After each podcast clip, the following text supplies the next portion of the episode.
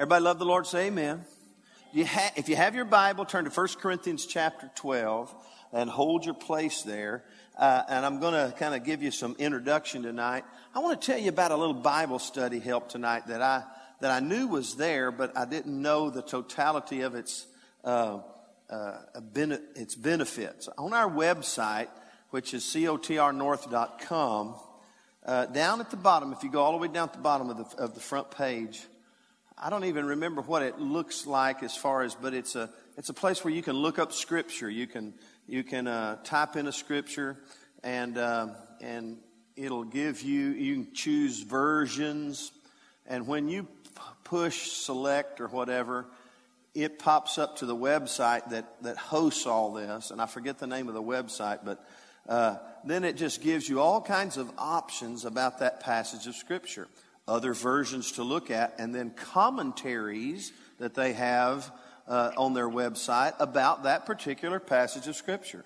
So, a very good tool right on our website.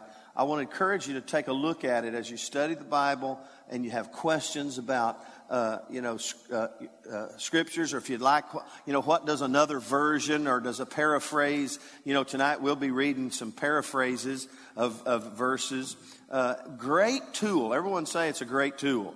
It really is to help you study the Bible, and so just gives you all kinds of helps and things. So take advantage of that and, and apply it in, in your daily Bible study, and I think it'll be a great blessing to you. Uh, in fact, one Wednesday night, I don't know, uh, I, can we actually put our put the uh, what you're seeing on the web up on the screen? Is that possible pretty easily? And then can, up on the, so like like you could you could navigate on the web and show it on the screen. Oh, okay, well we may do that next Wednesday night or something. So so kind of put that in your thinking cap and remind me, and I'll show you that on, on next Wednesday night uh, up on the screen. So uh, anyway, uh, let me tell you what we're doing in February. Just kind of bring a reminder to you if you're if you're uh, uh, hadn't been here last Wednesday night uh, or the last couple of Wednesday nights. We're talking about the purposes of God for our life. This was spawned from our series on Sunday morning, Strengthening Your Spiritual Grip in January. How many of you remember that? And the last uh, uh, thing that we talked about, about it's important to get a firm grip on on Sunday morning, was the purpose of God for our life. How many of you know you were born with a purpose?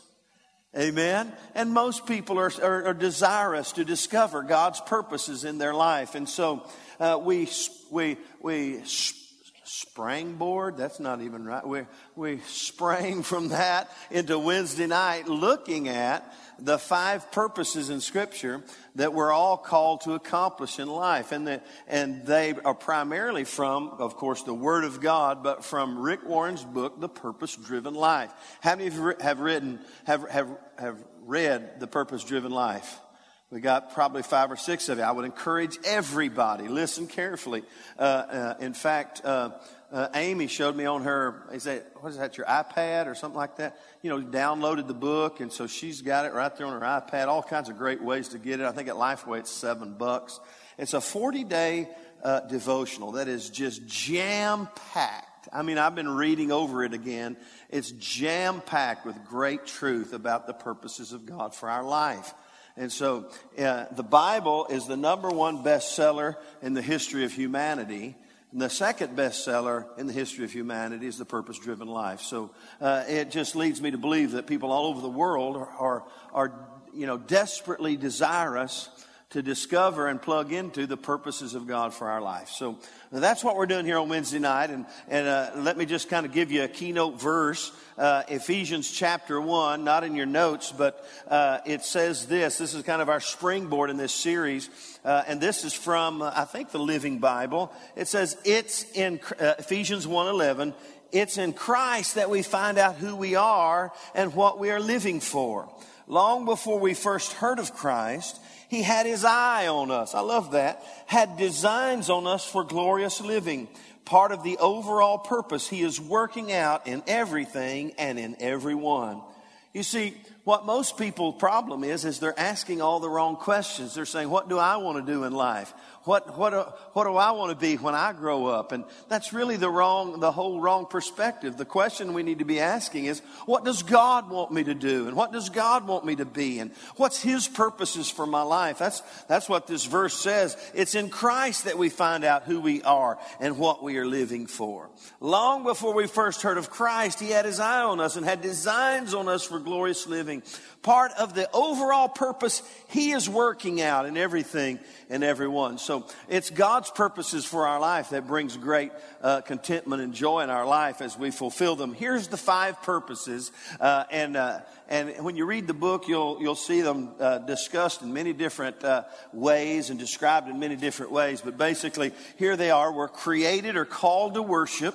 We talked about that Sunday, Wednesday night, that God created us to bring Him pleasure. And we talked about the fact that a lot of people have a misunderstanding of worship. They think it's the song service. How many of you know worship is much more than a song service? It's a way of life to bring blessing and glory and honor to God in all our life, to please Him uh, and live a life that honors God. Uh, the second one that we're going to look at tonight, we're, we're created or called to fellowship. We'll talk about that, to be plugged into the family of God. And Next Wednesday, we're created or called uh, to grow spiritually, to become more like Christ, to be disciples of Jesus. That's why we study the Word. That's why we, we endeavor to be more like Him and, and, to, and to grow spiritually. It's God's purpose for us to be more like Him. Number four, we're created and called and have the purpose of God to minister and to serve in the world and in the church that God has planted us in. And then finally, we're created and we're called into the, purpose, into the purpose of God for influencing this world for Christ or evangelism or reaching our world for Christ. In fact, that last Wednesday night of February, Trent's going to be sharing from that topic. Beverly and I will be at a missions uh, kind of roundtable pastors conference in, in Arkansas with pastors from all over the nation just talking about uh, how are we going to accomplish God's kingdom purpose and, and uh, fulfill the mission that He has for us? We'll be with Dr. Shibley with Global Advance. Many of you have met him and know that they're our, our we support them in missions as they train pastors and leaders all over the world uh, to win their world to Christ and to fulfill their mission in life. So uh, so while we're there being trained and empowered and equipped and inspired, you guys will be doing that here. And so I appreciate Trent doing that for us. So there's the five purposes. And uh, each Wednesday night we're looking at one. Let me just read to you what Rick Warren said in his book about all of these. And I thought it was a great, he, you know, he's a great uh, uh preacher and a great, he, he says things wonderfully. And he's, he's communicated these five principles in 101 different ways. But I like this. Let me just read it to you. Worship helps helps you focus on God. Fellowship helps you face life's problems. Discipleship helps you fortify your faith. Ministry and service helps you find your talents. And evangelism helps you fulfill your mission. I thought that was great. He kind of capsulized all those five purposes and how they impact our life. Uh, and so tonight we're going to talk about uh, being called or formed for God's family uh, and uh, realizing that God created us uh, not just to believe, but to belong to the family of God. Amen. And so, with that in mind, Father, speak to us about the priority of the fellowship of the saints. And help us plug into your priority tonight and the call of God and the purpose of God for us to plug in and be involved in the family of God. Everybody said, Amen. Ephesians chapter 2, verse 19. Uh, you can turn there if you like. Uh, I'm going to read to you the last part of it from the Living Bible. Uh, and uh, I've quoted this so many times since I read The Purpose Driven Life. I love the, Bi- the Living Bible's uh, uh, a paraphrase of this last part of this verse. It says, You are members of God's family. Everyone say members. You're members of God's family, citizens of God's country, and you belong in God's household with every other Christian. I love that. Let's read it together. It's on the screen. Here we go. Everyone loud and proud. You are members of God's very own family, citizens of God's country, and you belong in God's household with every other Christian. You know, I love that. That defines the responsibility and the reality of the purpose of God for our life. When we talk about the fact that we've been formed for the family of God, we've been called to belong to a family, not just believe in Jesus. There's a lot of people say, I believe in Jesus, but they don't belong to a family. Could I tell you, I really doubt people's connection to Christ if they're not committed and connected to the family of God. Because it's like, hey, I belong to the family of God, but I don't belong to the family of God. You understand what I'm saying? You know, and so uh, uh, we need to embrace this truth and realize the value and the priority of God when it comes to the local church in our life. You know, when you look at the New Testament, and Paul described the church in so many different ways, he called it the family, the body, the household, a building, a lot of different descriptives of the church that Jesus said he is building. And, and most all of the descriptions, in fact, all the ones that I've read, I, I quoted to you family, body, household, building they have as the core backbone of, of their very descriptive nature a committed, connected relationship with one another. Right? The family of God. What a great illustration the body of Christ. We're going to read about that in 1 Corinthians chapter 12. The building. In fact, we're all, the Bible says we're built together and we're, you know, and so, uh, and, and we're, we're linked together. So many different descriptives about what it means to be connected and involved and, and, and uh, committed to the family of God. The word member here, where it says you are members, everyone say members again. You know, I think it was C.S. Lewis, I'm not sure uh, who first kind of uh, brought about the insight that this word members was born out of the Christian church in the early, early, early, early, early years of the church.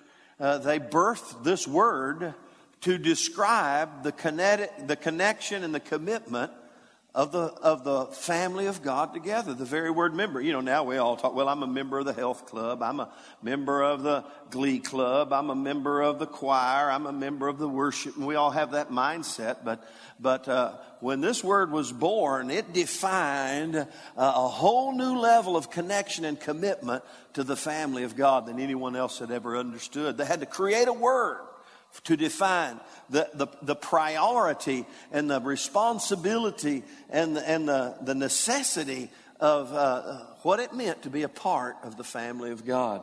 And so we are members of God's very own family, citizens of God's country, and belong. Everyone say we belong.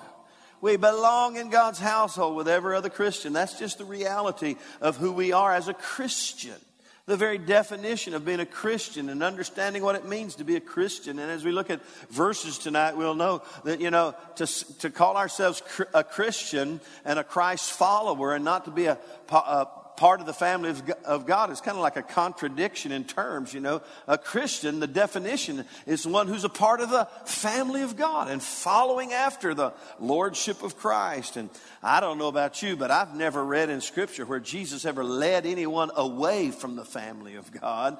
He's always leading them to the family of God. So, uh, so let's catch the understanding. Are you in 1 Corinthians chapter 12?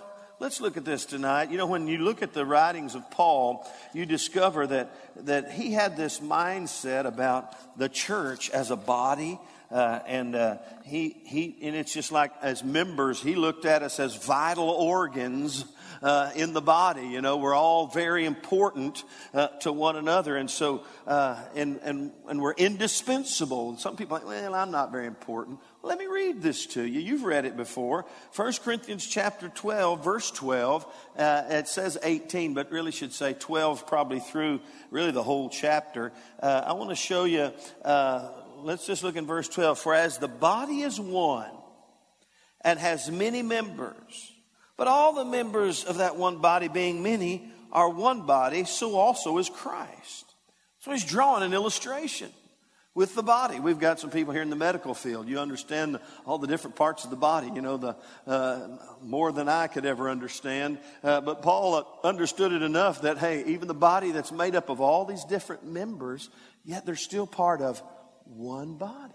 That's what he's beginning to say. He says in verse 13, For by one Spirit we were all baptized into one body, whether Jews or Greeks, whether slaves or free, and have all been made to drink into one Spirit. For in fact, the body is not one member, but many.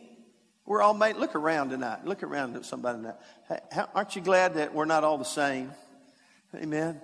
Aren't you glad you're, that your neighbor's not like you? Amen. Yeah, yeah, yeah. Uh, it's really, we're all different. We're all unique. We all have a specific grace and a gift, and we'll talk about that. And he says, he goes on to give this illustration. He said, verse 14, for in fact the body is not one member, but many. And verse 15, if the foot should say, because I'm not a hand, am I not a, uh, of the body? Is it therefore not of the body? Well, of course not. It's a part of the body. If the ear should say, because I'm not an eye, am I not in the body? Is it therefore not of the body? Well, the answer obviously is of course not. It's still part of the body. If the whole body were an eye, where would it be the hearing? If the whole were hearing, where would be the smelling? But now God has set, everyone say set. That's an important word. But God has set the members, that means us. Look at your neighbor, that means us. He's talking about us. God has set the members, each one of them, in the body just as He pleased. And if they were all one member, where would the body be? But now indeed there are many members, yet one body. If you're getting the picture, say, I'm getting it. You're getting the picture. Good. I am too. He goes on in verse 21. And the eye cannot say to the hand, I don't have need of you, nor again the hand to the feet, I don't have need of you. Nor, no, much rather, those members of the body which seem to be weaker are necessary. And those members of the body which we think to be less honorable, on these we bestow greater honor. Pardon me. And our unpresentable parts have greater modesty Pardon me, I may start coughing in a minute. But our presentable parts have no need. But God composed the body, having given greater honor to that part which lacks, that there be no schism in the body, but that the members should have the same care. Everyone say, same care. Same care for one another. And if one member suffers, all the members suffer with it. Or if one member is honored, all the members rejoice with it. Now you are the body of Christ and members individually. You see, when you became a part of the family of God, you didn't lose your identity, you're gaining your identity. Because our identity and our purpose is discovered in Christ, right? Some people think, well, you get part of that church, you know, you kind of lose your identity. It's not true. You gain your identity. We all have our gift and our grace. And uh, it's a wonderful place to be because God uses all of our uniqueness to bring about this wonderful expression of Christ in the earth. And then he goes on to just kind of reveal that in the body, there's government. And he says, God has appointed these in the church. First apostles, second prophets, third teachers after that, miracles and gifts of healing, helps, administrations, varieties of tongues. Are all apostles, are all prophets, are all teachers, are all workers of miracles? Do all have gifts of healings? Do all speak with tongues? Do all interpret? But earnestly desire the best gifts. And yet I show you a more excellent way. Thank you, Jeremy. What's he saying here? What's the big illustration? The body of Christ. The priority of us plugging into the body of Christ and finding our place and realizing, hey, just because we're not like everybody else doesn't make us unimportant. In fact, what did he say? The, the parts that we would think are not important are really some of the most important parts. I heard this uh, illustration. Uh, I can't remember who was, I was listening to a podcast. and He was talking about the church being like a big ship you know, and there, you know, you think of the ship and all the glorious parts of the, the ship up on top, you know, with all the, you know, the, the mast and the railing, and you kind of think of the, you know, the Titanic and, oh, you know, that, the, the you know, man, those, those parts that everybody go, oh, if I was a part of the ship, I'd want to be that big, pretty, you know, part that raises real high. And uh, the, he went on to say, but think about those old planks down in the bottom of the ship that nobody sees that are down there just going, well, I guess I'm not very important. I guess I'll just get disconnected and float off into my own world. And, and then he realized that plank down in the bottom that nobody sees, what's it doing? It's keeping the whole boat afloat. And so God's looking at us and saying we're all very important, but we've got to find our place in the body. And so, why a church family? Uh, let me answer that for you just a moment. Uh, let me give you, before I, we go into uh, uh, this topic here a little bit, I got five or six, seven things I can tell you. Let me give you some Rick Warren one liners that I found as I was reading through the book. Here you go, just, just for your uh, listening pleasure. You discover your role in life through your relationship with others. We discover our role in life through our relationship with others. How many of you think that's probably true? How we interact with each other and plug in and begin to connect with others. How, that's how we begin to discover who we are in Christ. Beverly and I can testify that that where we are today is a direct result of the connections and the relationships we had in the local church when we were just little teenage kids and how that relationship grew and sparked and, and spawned and, and, and created vision and purpose and calling and destiny and reason for being in our life. How did that happen? Through the relationships and the connection in the body of Christ. Amen. Here's another Rick Warren one liner. Oh, this is getting serious. The first symptom of spiritual decline is usually inconsistent attendance at worship services. That's what Rick Warren said. One of the first indicators of a spiritual decline in someone's life is, is a decline in worship attendance or, or being involved in the body of Christ. How many of you think that's probably true? You know what? You know, what did Adam and Eve do when they sinned? They hid from the Lord. You know what people do when they start getting away from Christ? They start disconnecting with, the, with those that, that might be those who might hold them accountable or, or be able to, you know, uh, probably a little convicting when they get around them. That's the first thing people begin to do when there's a spiritual decline in their life. They start withdrawing from the family of God rather than running to the family of God, which we'll see is one of the greatest benefits we have. So, Amen. Here's one more, and, and I think I tweeted this. I'm not much of a tweeter, but I think I tweeted this. The person who says, this is Rick Warren one liner, the person who says, I don't need the church is either arrogant or ignorant. I like that. The person who says, I don't need that church, they're either arrogant or they're ignorant. And, and I, I, know I'm preaching to the choir here because you're here tonight. So, uh, but uh, the reality is true. It's just arrogance or ignorance because we need the church family in our life. So here we go. Why a church family? Why do we need a church family? Number one, here it is. It identifies us as genuine disciples of Jesus Christ. Okay. In other words, being a part of the family of God is, is an identifier that we are following Jesus Christ in our life. That verse 18 where I said, but now God has set the members. Everyone say it again. Set the members.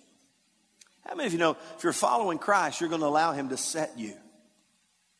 Amen. If you're really a disciple, and, and, and, again, someone who says they're a Christian but they don't obey God, it's a contradiction of terms. You, you know, Christianity requires obedience. Being a disciple requires following Him. And so we see the head of the church, Jesus, it says He sets us in the body as He pleases. You know, that's just so different than the mindset of the world we live in. Because what do most, pe- how do most people uh, plug into the local church?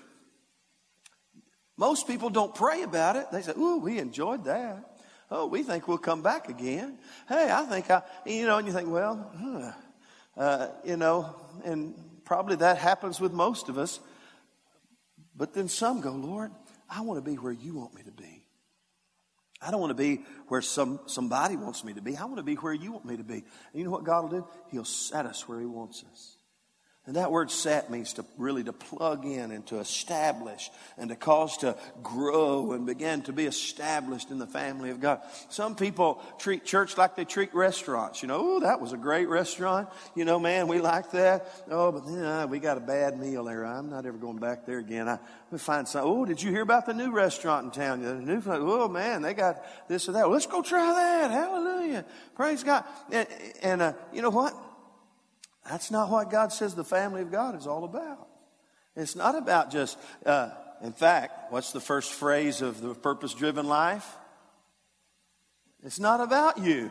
It's not about what you want. All the wrong questions. It's what, God, what do you want? And so, the, why do we need a church family? Because it, it establishes and identifies as a genuine disciple of Jesus Christ. Uh, we're going to follow him and obey him. John 13, 35 says this. Jesus said, you love, your love for one another will prove to the world that you are my disciples. Your love for what? One another? In other words, how we model relationship. It's hard to love people if you're not involved with people, right? It's hard to, it's hard to love like Jesus loved if you're not plugged in related to the family of God. And so Jesus said the world's going to look at us and they're going to see how our, we're connected and committed and related to one another and how we fellowship and how we love one another and how we're faithful to the family of God. The world's going to see this and they're going to say, you know, now that person is a follower of Jesus Christ. That person is a Christian. So, why do we need a church family? Number one, it identifies us as a genuine disciple of Jesus Christ. Number two, why do we need a church family? It moves us out of self centered isolation. These are Rick Warren's ideas, and, and it's really true. Plugging into the church family keeps us from isolating ourselves because we are not created to be uh, self centered. We're created to be selfless, to be relational and, and caring and connected to the family of God. And the church is really a classroom of how we learn to take care of one another. You believe that? It really is. It's, it's a lab, if you will. The church is a lab for learning how to care for others. If you look at this 1 Corinthians 12 passage, what does he say? He says, if one, verse 26, if one member suffers, all the members suffer with it. If one member is honored, then all the members rejoice with it. In other words, this is a place where we learn to get our eyes off ourselves and get them on others. You know, selfish people don't fit very well in, the, in a thriving local church because they think it's all about them. You know, feed me, you know, bless me, help me, feed me, bless me, help me. You know, that's what little babies do, and you feed them and bless them and help them. But as they grow up, then you say, okay, you feed you, uh, uh, you put your clothes on, and oh, by the way, you, you can carry out the trash now, and you can clean your room now, and oh, now you can vacuum the living room. You're growing up. You can be an active help in the family. And so, church family moves us from self centered isolation and keeps us plugged in relationally with one another. Uh, and uh, you know, most people, most people uh, know John three sixteen. How many of you know John three sixteen? God so what? Love the world that He did what? He gave. Oh, it's a it's a. It's a it's a verse of sacrifice for us, right? But not as many people know First John three sixteen. Anybody know what First John three sixteen says? 1 John 3.16 is a, is a verse of sacrifice, but here's what it says. Jesus Christ laid down his life for us. Yeah, that's what John 3.16 said. But here's 1 John 3.16. Jesus Christ laid down his life for us, and we ought to lay down our lives for our brothers. Wow. In fact, if you read a lot of First John, you'll find verses like this. If you say you love God and hate our brother, we're a liar, and the truth is not in us. In other words, it's a contradiction of terms to say I love Jesus and I want to follow him and not love his family and take care of his family. Amen. And so it's so important for us to plug into a place not only where our needs are met, but where we can meet the needs of others. And you see that in the church, in the local church in the book of Acts, over and over and over again. One of my favorite verses in Proverbs, one of my favorite Proverbs is Proverbs 18.1. It says this, He who isolates himself seeks his own desire and he rages against all sound judgment. He who isolates himself seeks his own desire and he rages against all sound judgment. You see, the church will keep us from being all isolated, keep us plugged in relationally, and keep us of a sound mind, and keep us on track with the purposes of God for our life. Number three, a church family will help us develop spiritual muscle.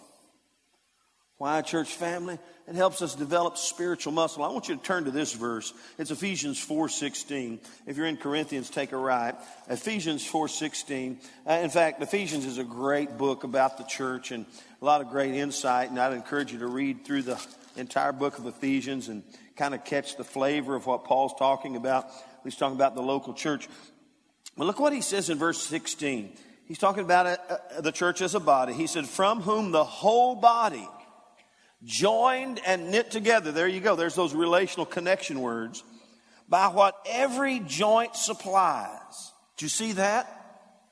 By, by how every part does its part. Look at your neighbor and say, There's something you have to supply. It's really true, is it not? Well, I need somebody to supply something for me. Well, we can do that, but guess what? Then you come to a place where you produce uh, some supply. He said, what happens? The whole body is joined and knit together by which every joint supplies. In other words, here, hey, when, when we're not all reaching out and helping one another, guess what happens? We're not connecting. One of the best ways to connect with others is to be a part of their life and to, and to help and to be helped and to, and to love and be loved. He says, Uh, the whole body joined and knit together by what every joint supplies, according to the effective working, watch this, according to the effective working by which every part does its share, what does it do? Somebody tell me what it, it causes what? Causes what? Growth in the body. Causes the, the body to begin to grow and get strong. And so when we plug into the local church and we begin to supply and allow the others to supply what we need and we realize, man, I need this. Man, this is my family. Man, I'm a member. I'm joined together. I, pardon me. I'm knit together. What does it do? It causes a supernatural spiritual dynamic to begin to happen. And the church family, including all of us individually, we began to grow stronger spiritually. Amen. That's one of the reasons the Bible says in Hebrews don't forsake the assembling together as the manner of some is. So much more as you see that day approaching. I tell people, why do we need to stay plugged into the local church? Because it keeps us spiritually strong. We disconnect from the supply. We disconnect from the source of our strength. You know what? We might, we might cruise along for the little momentum for a little while, you know, coast on down the track a little bit, little bit, but the, the, the, the, the power source has been disconnected from our life. And so, why do we need a church family? It helps us develop spiritual muscle. I love this, this insight about the New Testament. Over 50 times in the New Testament, there's a phrase about one another or each other, talking about the connection we have with one another. And here's some of the words that define one another. It says we, we are to love one another. We are to pray for one another. We are to encourage one another, admonish each other, serve each other and one another, teach one another, accept one another, honor one another, bear with one another, and bear the burdens of one another, forgive one another, submit to, pardon me, to one another, devote ourselves to one another. Why? Because we need each other. pardon me. We grow stronger by our connection and relationship with others. Because let me just say something. You don't have what it takes to be all that God has for you to be. You'll never have everything it takes to be all that God wants you to be. don't tell me that, Pastor. You don't. Uh, little Josiah's back there. He's his grandmother's holding him. He's being a nice little boy. He certainly doesn't have what it takes to be all that he, he's he's destined to be. He needs his mommy. He needs his daddy. He needs his grandpa or papa, papa. He needs Grammy Bebo. he needs, as, we, as he gets a little older, all those people that are going to work in the nursery. He needs his Aunt Stacy and Uncle Brent. He's going to need his big cousin Ty. He's going to need all these people. And you know what? He's going to need you. Because when he comes to church and walks into children's church or walks gets into you, he's going to need somebody there other than Papa Sam and Grammy Bebo and, and, and Daddy and Mommy to invest in him the things of God for his life. He needs other people. We all need each other. We don't have everything it takes to be all that God wants us to be. We are not created by God. We're not, how many of you know God didn't, uh, let me just get off in left field just a little bit. God didn't just create Adam. God looked down at Adam and said, It's not good that he is, uh, he wasn't created to be self sufficient and independent. He was created with a need for relationship. Amen. How many of you like being alone some? How many of you know it gets old in a hurry? It, eh, it, eh, come on now, be honest with me. You know, I like to be alone a little bit, but, you know, after about a day or two, I'm pretty boring to myself. You know, I need some interaction. I need some relationship. Why? We're created that way. So, uh, why do, I, why do we need a church family? Well, it helps us develop spiritual muscle, keeps us strong. we grow faster. In fact, here at the church, this coming year, uh, we're going to develop, and we are developing even now, some small group opportunities for you to begin to build relationships with one another. I know our ladies' ministry is going to introduce some Bible studies and monthly Bible studies that'll be separate and different from our Wednesday night and Sunday format opportunities to, be, to, to plug in with ladies relationally. Our college and careers working on that. Our young people are working on that. I'm working on that with uh, uh, maybe some couples things, different places and ways for small groups. You know, you can worship with the church, right? You can worship with a bunch of people. But how many of you know you can only fellowship with a few? Did you know in any gathering of, of, of a church, whether it's a hundred or, or 500 or a thousand, our relational connection fades out within uh, 15 or 20 or 30 people. Did you know that? What does that say? We've got to maintain relationships with small groups of people, people in our life. Did you know even Jesus fellowshipped with his disciples and he had, he had the 70, which was the group that went out. He had the 12 apostles. Then he had three special friends uh, in his, the 12, uh, Peter, James, and John. And then he had his favorite. Did you Jesus had a favorite? I thought he loved us all. He does love us all. He loves us all the same. How many of you love everybody the same? But there's some people that are that are just your, your what do y'all call them? Besties.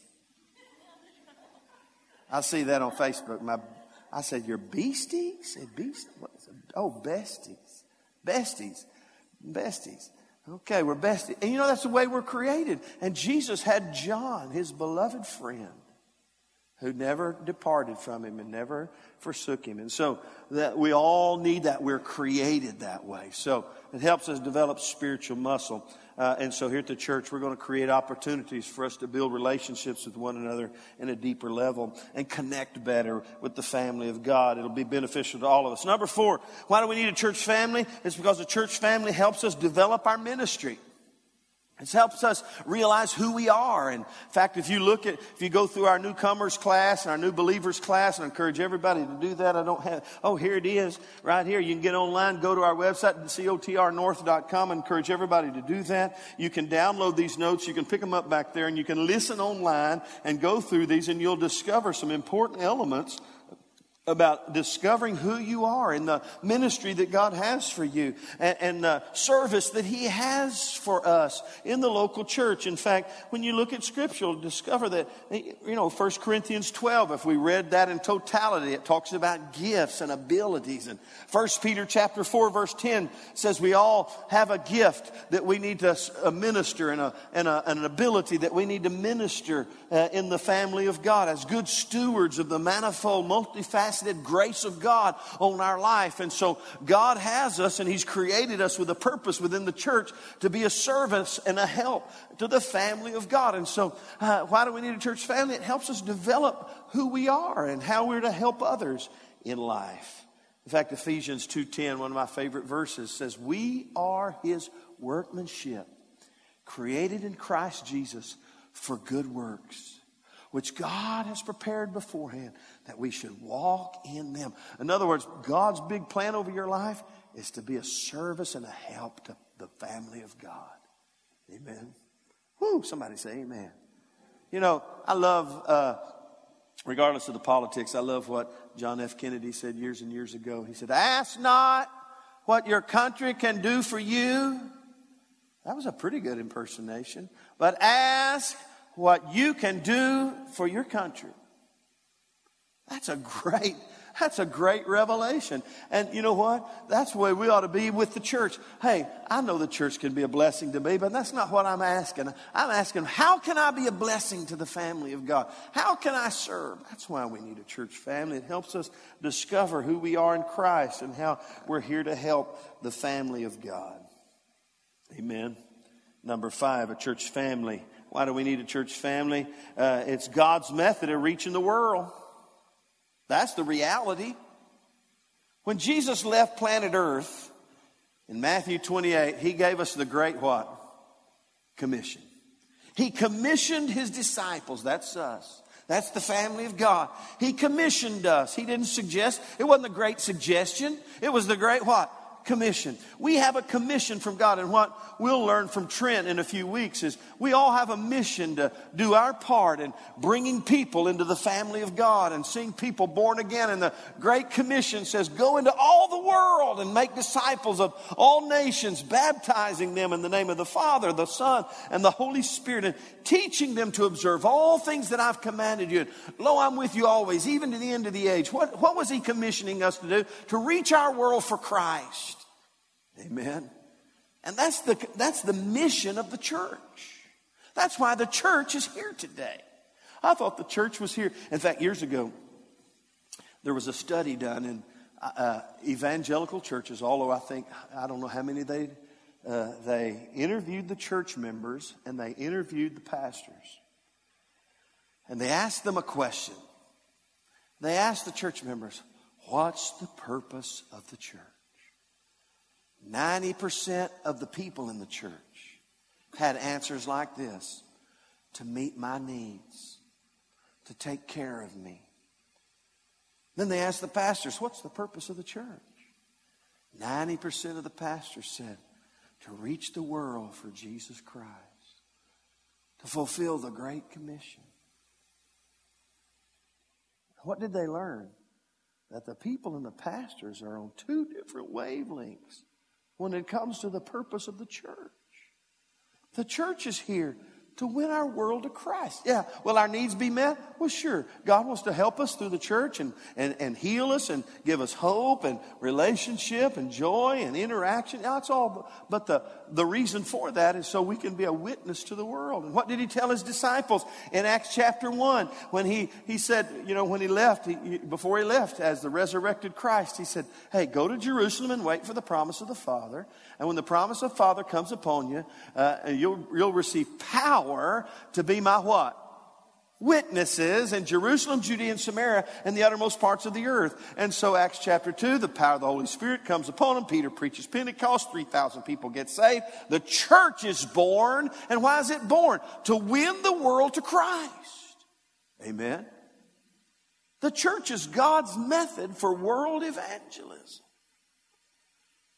One of the, and mm, I, I, I, can remember this quote, I can't quite remember who said it. One of the great, greatest evangelical tools known to man is churches birthing churches, reproducing new churches that have a vision to win the world to Jesus Christ. You know, in April, I'll be, uh, I, I, just want to tell you this story quickly because I'm a, I've just got a little more. I've told you about David and Jennifer Hatley, our missionaries in Africa. In fact, in a few months, we're going to begin to introduce them all to you and help you get to know them better by some printed resources and some information. We want you to connect with people who are our hands extended. But Jennifer and David uh, were new Christians at, in the church where we served before we came to Quitman, Texas, which was back in 19, what, Beverly, 83? 1983, we came to Quitman. And when we did, uh, our friends, Dave and Jennifer, who were brand new Christians, he sold auto parts. He had a couple of parts stores. Uh, they had just gotten saved and moved into our house that we had there in Duncanville, began to lease our house. And it wasn't very long after we left that he said, You know, we're going to move to Africa. I said, Say what? He said, We're going to move to Africa and become missionaries. I said, David, you've lost your mind. You're a brand new Christian. No, said, No, that's what we're going to do. We'll sell everything. I said, Are you serious? He said, I'm serious. Man, that freaked me out. I thought, Oh my gosh. But they've been there for nearly 30 years now. And you know what they have done?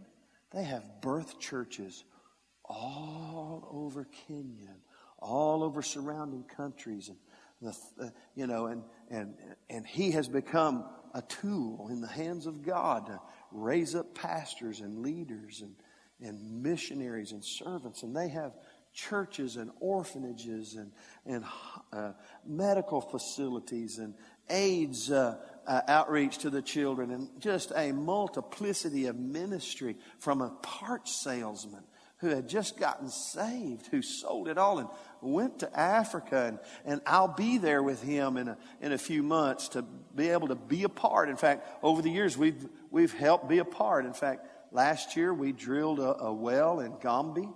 And now their ministry there is beginning to flourish, and they've got fresh water in Gombe because we drilled them uh, we, we sent them the resources to drill the water well. I, we saw the pictures of it. And now they're expanding and just growing and increasing. And that's what the church is all about. Amen. It's God's method for reaching the world. Amen. Some people think God wants to uh, build my, you know, some people, God wants to build my ministry. No, He wants to build the church.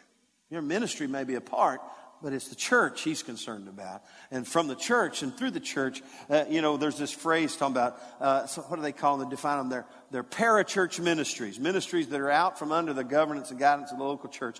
I don't know how I feel about that. I think on some level, all ministry has to be submitted to the family of God on some level uh, in order for the real favor and the blessings of God to be, be able to flow through them. I believe God birthed the church to reach the world for Jesus Christ. Somebody say amen. I really do. And so plug it into the family of God. You know, I've learned this. You know, I can't do much, but together we can do a lot. You know, what Mother Teresa say? Uh, you can do what I cannot do. I can do what you cannot do. But together, we can do great things. really true. I think of drilling water wells in Mexico. I could never have done it by myself. It was a cooperative effort of a number of churches. And then people would get on board, and strangers. I had I had a stranger a couple years ago walk in my door here in that church, and never met him before in my life. He said, "I heard about your water well ministry." I said, "Yeah." He said, "You know, my my parent, one of my parents just passed away, left me a little extra money, and and, and I, I really want to sow it into something. Can I give you $5,000 for your waterman ministry? I said, let me pray about it. Yeah, you can do that. And so uh, many hands make a light load, and together we can make a big difference in the world. Amen. We're reaching the world right here. You're, you're going to meet uh, Jay Threadgill uh, on Father's Day this year. Uh, Jay Threadgill is a hero, Jay Linda, hero of the faith. I'm telling you, he was he was a man among men in my book, and then post earthquake, he is a he just he's now he's just mega man of God to me. He just pioneered and plowed right through it. Ministry there in Port-au-Prince, and uh, just wow, just blowing and going doing great things. He's going to be here, uh, in fact, uh, on Father's Day, which we're calling Man Church. We're going to decorate the church in all kinds of man stuff. You ladies will enjoy it, but it'll be man stuff. Uh, you know, there may actually be motorcycles and four wheelers and all kinds of crazy man stuff here. It's going to be man church. We're not letting one woman on the stage. It's all man church. I'm joking. But we're building up men, and, and uh, Jay Threadgill will be here, and you'll go, wow, what a world changer. Hey, last year we built a house for one of his key leaders in his church. Over $8,000, I think, we gave above what we normally give. We built one of his, our Church on the Rock, Port au Prince family members a house. We're making a difference. It's God's method for reaching the world. You know, somebody said God doesn't judge church by its seating capacity, He judges church by its sending capacity.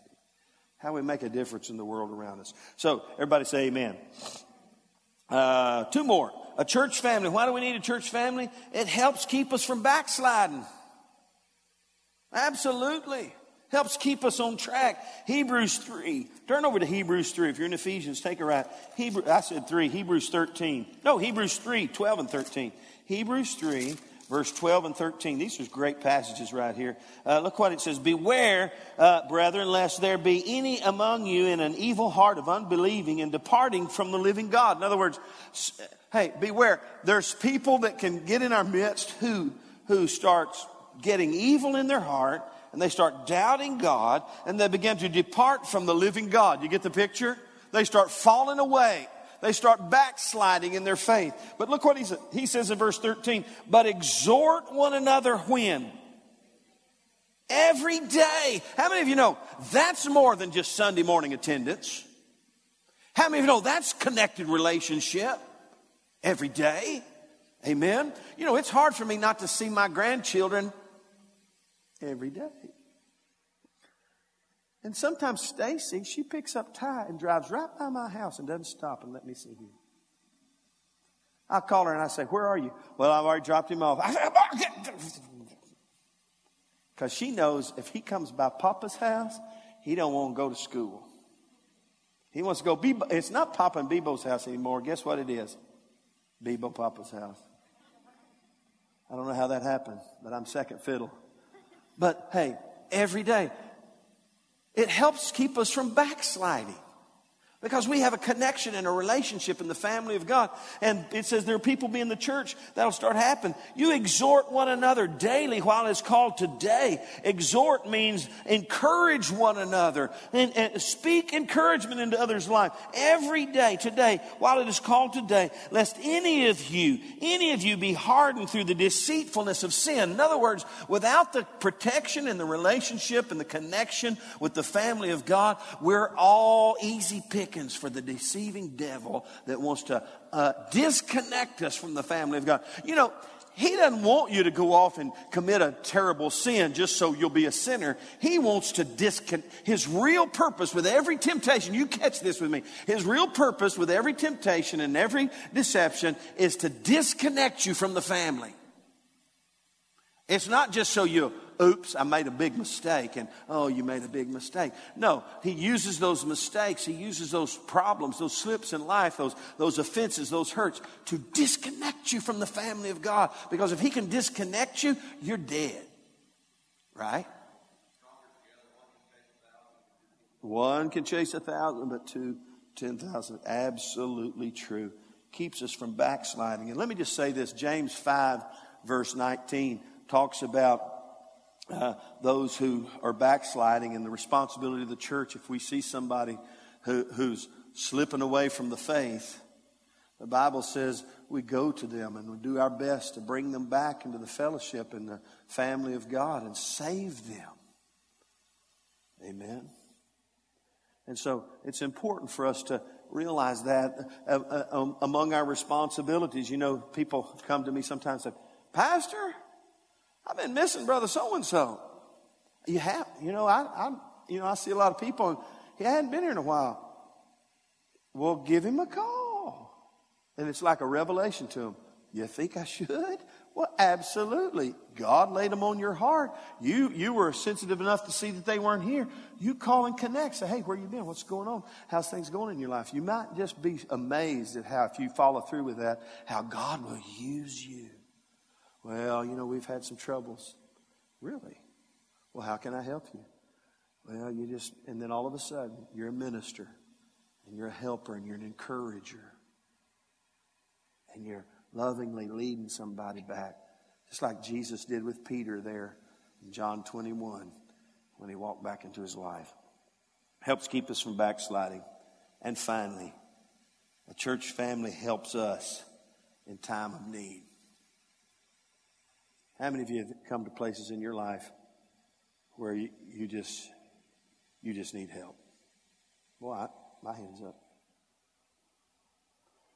And let me just say, I've been at places in my life, and I'm the pastor, where I've walked through some things, and I've said as I've gone through them, what in the world do people do without the family of God? Oh my goodness.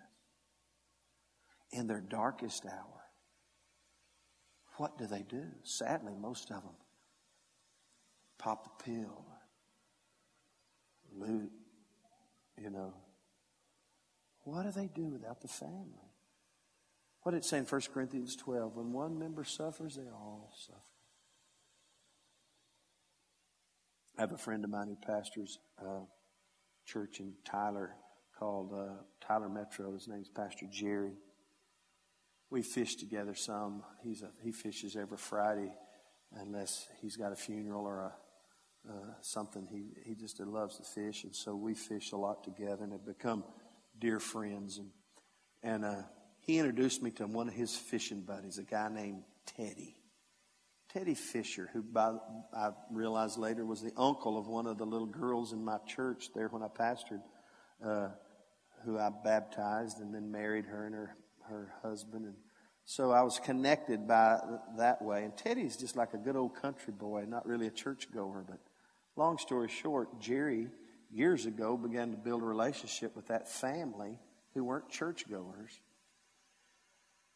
and Teddy's daddy died a number of years ago. And that's how Jerry began to able to minister to him in salvation and, you know, relationship with God. And then, gosh, four or five years ago, one of Teddy's little grandbabies died. Just a tragic, you know, what's it called, SIDS or something like that. And so there was Pastor Jerry again. And uh, he just loves this family and he's connected, he's been a connection to this family, helping them through the traumas of life. And Monday morning, my phone rang, or yeah, mid morning, and it was Jerry. And I thought, why does he call me on Monday? We all, we always start talking about fishing on Thursday and Friday, and you know. And I said, hey, Jerry, how's it going? And his little voice quivered. He said, Not too good. I said, What's the matter? He said, Teddy passed away this morning. 53 years old, fell asleep and didn't wake up. He was brokenhearted. And his whole family was brokenhearted. And I thought, you know, and so I've been a friend to Jerry through this, but, but I thought, what would that family do without a Pastor Jerry. They'd be lost without somebody who's been a voice of comfort and a voice of influence in their life. And, and a church family helps us in time of need. It really does. And I've been down that road. Paul the Apostle said in Galatians chapter 6, verse 2 he said this He said, Bear one another's burdens and so fulfill the law of God. There are times in our life when the burdens that we face, we can't carry them ourselves. And we need one another. And I've proved this to be true. I, and I also have sadly seen how people disconnect themselves in life and they dis and they and they never get connected to the family of God.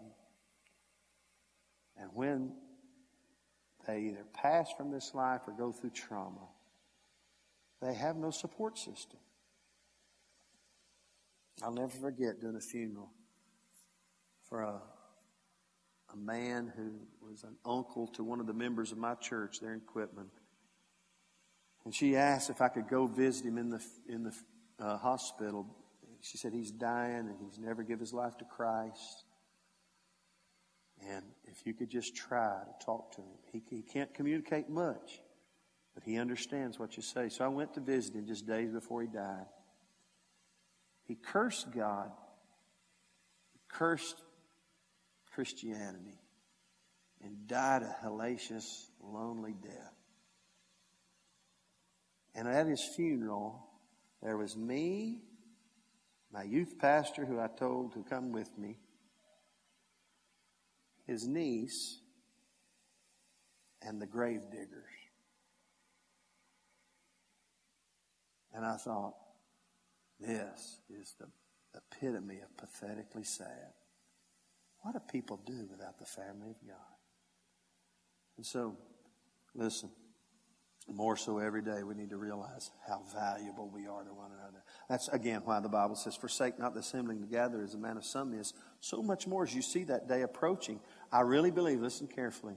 I tell pastors this a lot uh, because I really believe it to be true that the closer we get to the return of Jesus Christ, you know, some people have all kinds of perspectives about the last days. We're already in the last days and about the potential traumas of the world that we live in as we move to the closer and closer to the return of Jesus Christ.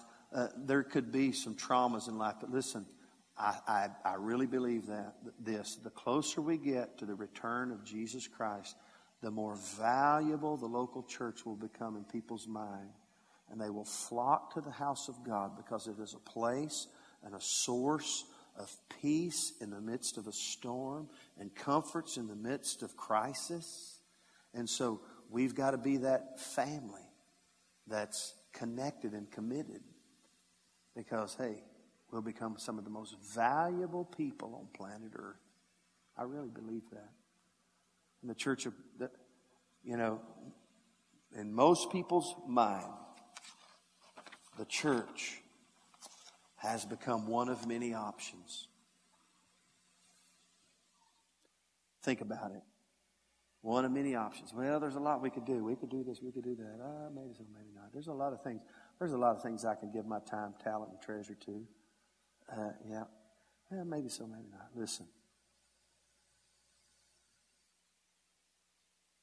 The church has got to be in our mind the most valuable source of relationship and connection we could ever have in life. My children, and, and, and they're just, they're, they're, they were normal kids too, but they're all serving the Lord. They're all loving Jesus. And I tell you, it's not because their parents were such the sharpest knife in the drawer. It's because they were plugged in and stayed connected to the church of the Lord Jesus all their life. Listen, I tell parents all the time don't let your kids tell you they're not going to church. Yes, they are. Well, they don't want to go. That's okay. When you grow up and, and uh, get old enough to do what you want to do, you can do whatever you want. But as for me and my house, we're going to church. We're going to serve the Lord. We're going to have fun whether you like it or not. Because this is what we do at the Walker home. I'll never forget Stacy. You know, we were there every time the doors were open. And, and let me just say, parents, I understand times and issues. And, uh, you know, our kids, they'd fall asleep under the pews and, you know, and you'd have to get Nathan up. He'd fall, Nathan could fall asleep on a hot rock in the middle of the desert. He'd fall asleep. And, you know, today everybody said, oh my gosh. I got to have my kids in bed by 8.30.